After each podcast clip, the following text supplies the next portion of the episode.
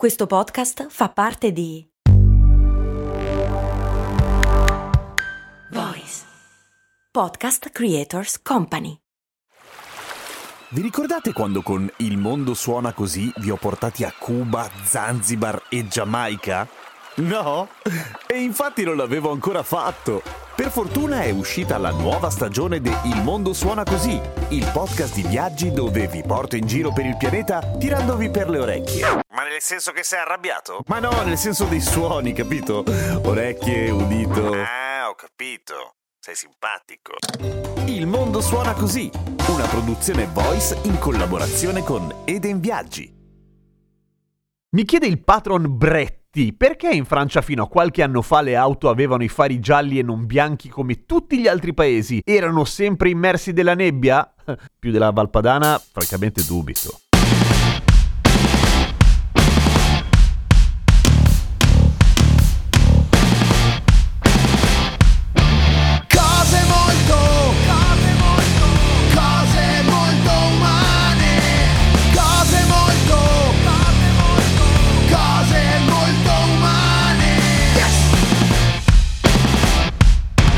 Grazie a Gero per la nuova sigla di Cose Molto Umane. Ciao, sono Giampiero Kesten e questa è Cose Molto Umane, il podcast che ogni giorno, 7 giorni su 7, ti racconta, ti spiega qualche cosa e risponde alle domande dei patron, quelli iscritti a patreon.com slash cose molto umane. Allora, eh, aspettate un attimo, nel senso che mi rendo conto che la domanda è un po', come dire, verticale, come dicono quelli fighi, cioè è molto specifica e intanto perché parla ai boomer, perché non tutti si ricorderanno che fino agli anni 90 le macchine francesi avevano le luci davanti gialle, ma andando a sfrucugliare un po' le ragioni ho trovato delle storie interessanti, per cui ve la racconto volentieri. Intanto sia lodata l'internet, ho trovato addirittura una tesi del signor David Moore che si intitola Headlam History and Harmonization del 98 in cui parla esattamente di questo. Mamma mia, le università americane cosa sono? Ma per raccontare a tutti quanti, allora, quando io ero piccolino e appunto fino agli anni 90, le auto francesi non di marca francese, cioè non solo di marca francesi, ma immatricolate in Francia, quindi dei francesi, avevano le luci davanti gialle e ovviamente si pensava che fosse una cosa legata alla nebbia, cioè i fendinebbia ai tempi erano gialli perché si pensava in modo solo relativamente corretto che avessero una penetrazione maggiore della nebbia e quindi si pensava che fossero gialle per quello. Ma ho scoperto che in realtà ci sono altre ragioni e anche un mucchio di teorie, nel senso che per tanto tempo un sacco di gente ha pensato che fosse perché durante la seconda guerra mondiale, perché è da un sacco di tempo che le macchine francesi hanno le luci gialle, fosse un modo di notte per distinguere le macchine dei civili dai veicoli militari, cioè per non farti ammazzare male ai posti di blocco se stavi andando in giro con la tua macchina, ma non c'entra niente in realtà, perché la legge è precedente alla seconda guerra mondiale. Primo, secondo, i civili di notte non andavano in giro con le luci accese perché nessuno lo faceva da nessuna parte del mondo in guerra, perché se no ti vedevano dall'alto e ti bombardavano male e tu non volevi, per cui stavi con le luci spente, gialle, rosse, non importa. Il motivo è un altro, nel senso che la Francia in un certo senso si è sempre mossa in modo diverso dal punto di vista ingegneristico e automobilistico. Perché sì, perché ha una tradizione sua di storia dell'automobilismo anche piuttosto interessante, motivo per cui, che ne so, la Citroën aveva tradizionalmente le sospensioni pneumatiche che si alzavano e abbassavano, mentre le altre macchine del mondo no, e altre cose di questo tipo. In più c'era una differenza enorme nel mercato americano e nel mercato europeo delle automobili e anche della legislazione che ovviamente le regolava. Gli Stati Uniti, soprattutto con il Model T della Ford, conosce un'espansione del parco macchine che non ha senso e rispetto all'Europa gli Stati Uniti hanno un'altra caratteristica, cioè per noi era comodo avere la macchina, per gli Stati Uniti era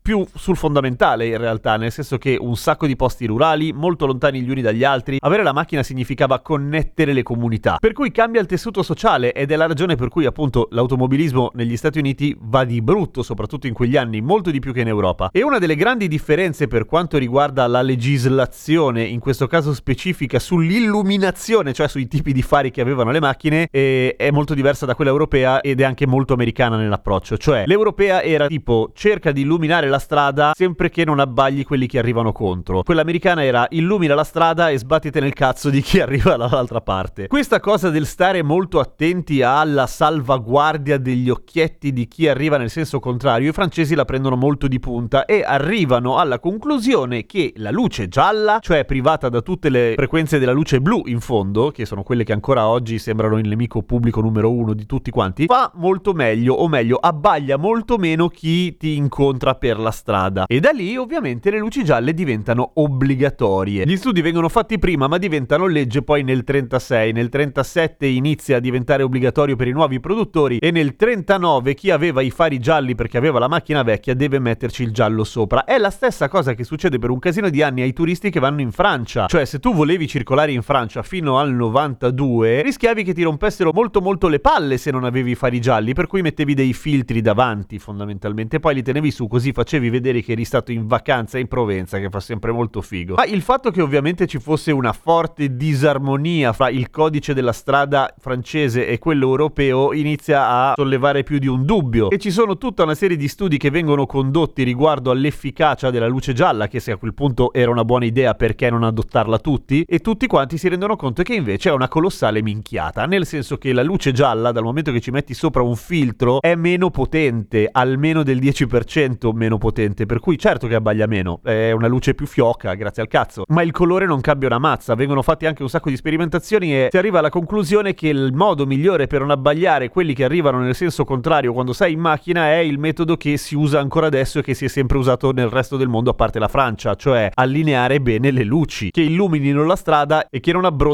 le retine di quello che incroci sulla strada di notte. Per quanto poi questa cosa sia stata ufficialmente ammessa così così dalla Francia, in realtà poi nel 93 decidono di capitolare alla legge dell'Unione Europea e di diventare anche loro delle luci pallide come tutti quanti noi. Anche perché verso la fine stava diventando ancora più incasinato perché le luci non erano più a lampadina normale, erano alogene e le alogene gialle non te le fa nessuno, per cui dovevano mettere un filtro giallo sulla lampadina alogena che a quel punto col fatto che c'erano due vetri più il filtro giallo perdevano il 20% della potenza, forse il 30%, insomma non illuminavano più una minchia ed era il caso di cambiare la legge. L'hanno cambiata e adesso le macchine francesi sono tutte uguali. Per cui quando da bambini ci chiedevamo come cazzo è che tutte le macchine francesi hanno le luci gialle, ecco la nebbia non è mai stato un problema, cioè non era quello il punto. Il punto era fare una luce che non abbagliasse gli altri guidatori oppure, come dicono le male lingue, semplicemente per distinguersi un po'. Seguimi su Instagram e spamma questa puntata ai tuoi amici nerd delle macchine e seguimi su Instagram, sono Radio Kesten, a domani con cose molto umane.